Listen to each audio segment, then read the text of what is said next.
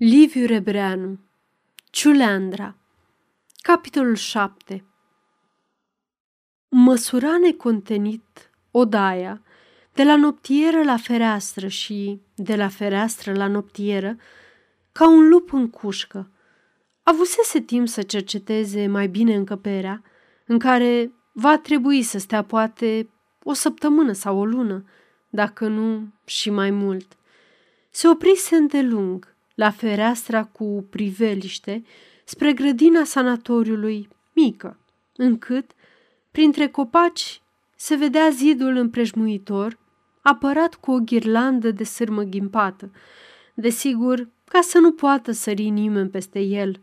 Urme de cărări șerpuiau vătuite cu zăpada proaspătă, străjuite de arbuști cărunți. Apoi, plimbându-se mereu, a zărit în lighean apa murdară, cu care se spălase foarte grăbit și alături prosopul boțit. În pat, perna răvășită și tartanul întors pe dos, cum îl aruncase dânsul cu piciorul când s-a trezit din vis. În cuier, paltonul lui atârna stinghier, cu jobenul deasupra, lucitor, strâmb și bat jocoritor, ca în capul unui chefliu. Acum însă, alergând de aici colo, nu mai vedea nimic. Atenția lui întreagă era concentrată în lăuntru. Mii de gânduri și de planuri îi roiau în minte, printre care se plimba neîncetat, provocator și plictisitor în cele din urmă, visul cel deșteptase din somn. Voia cu orice preț să-și ordoneze gândurile – căci altfel toată construcția bătrânului s-ar prăbuși ca un ridicol joc de cărți. Ar fi îngrozitor dacă încercarea ar da greș.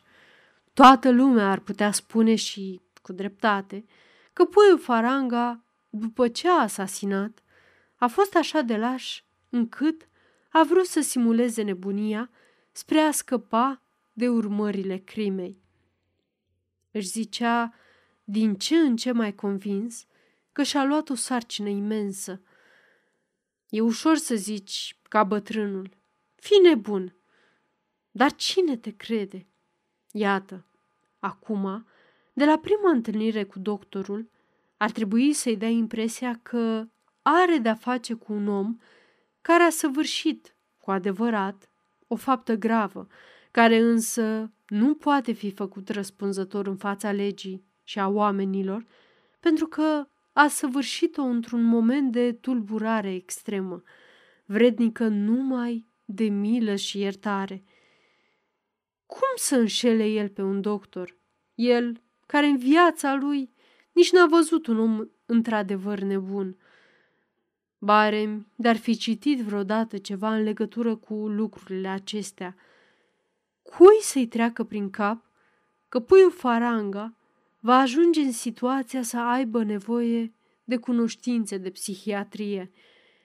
Speranța era bunăvoința medicului.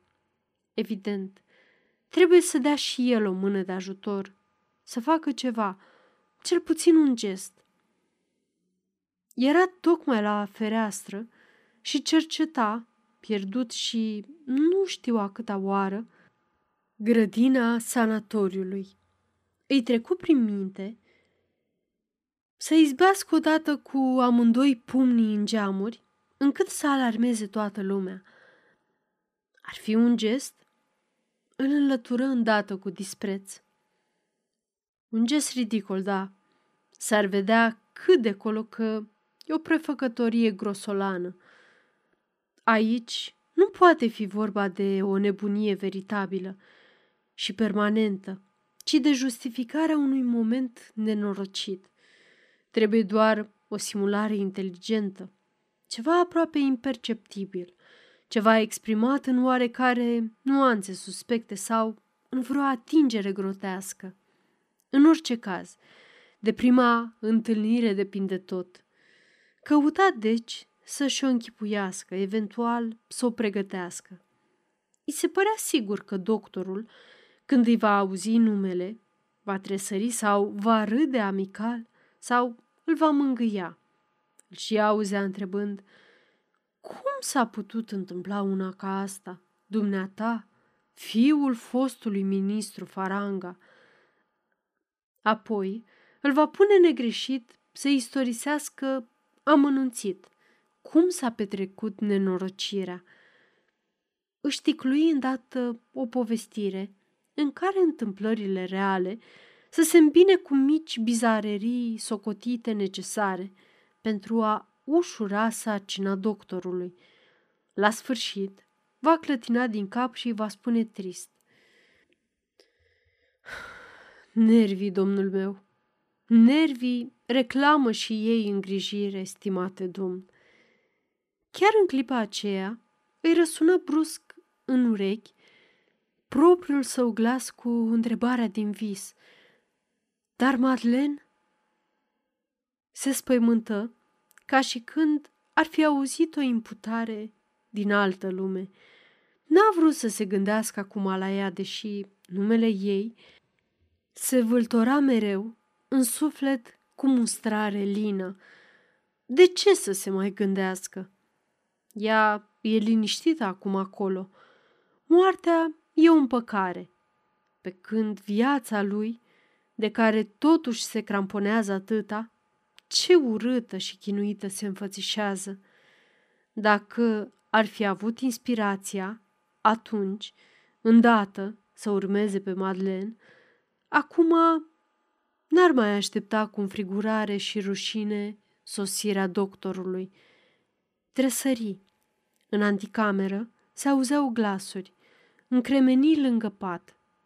Ușa se deschise fără zgomot.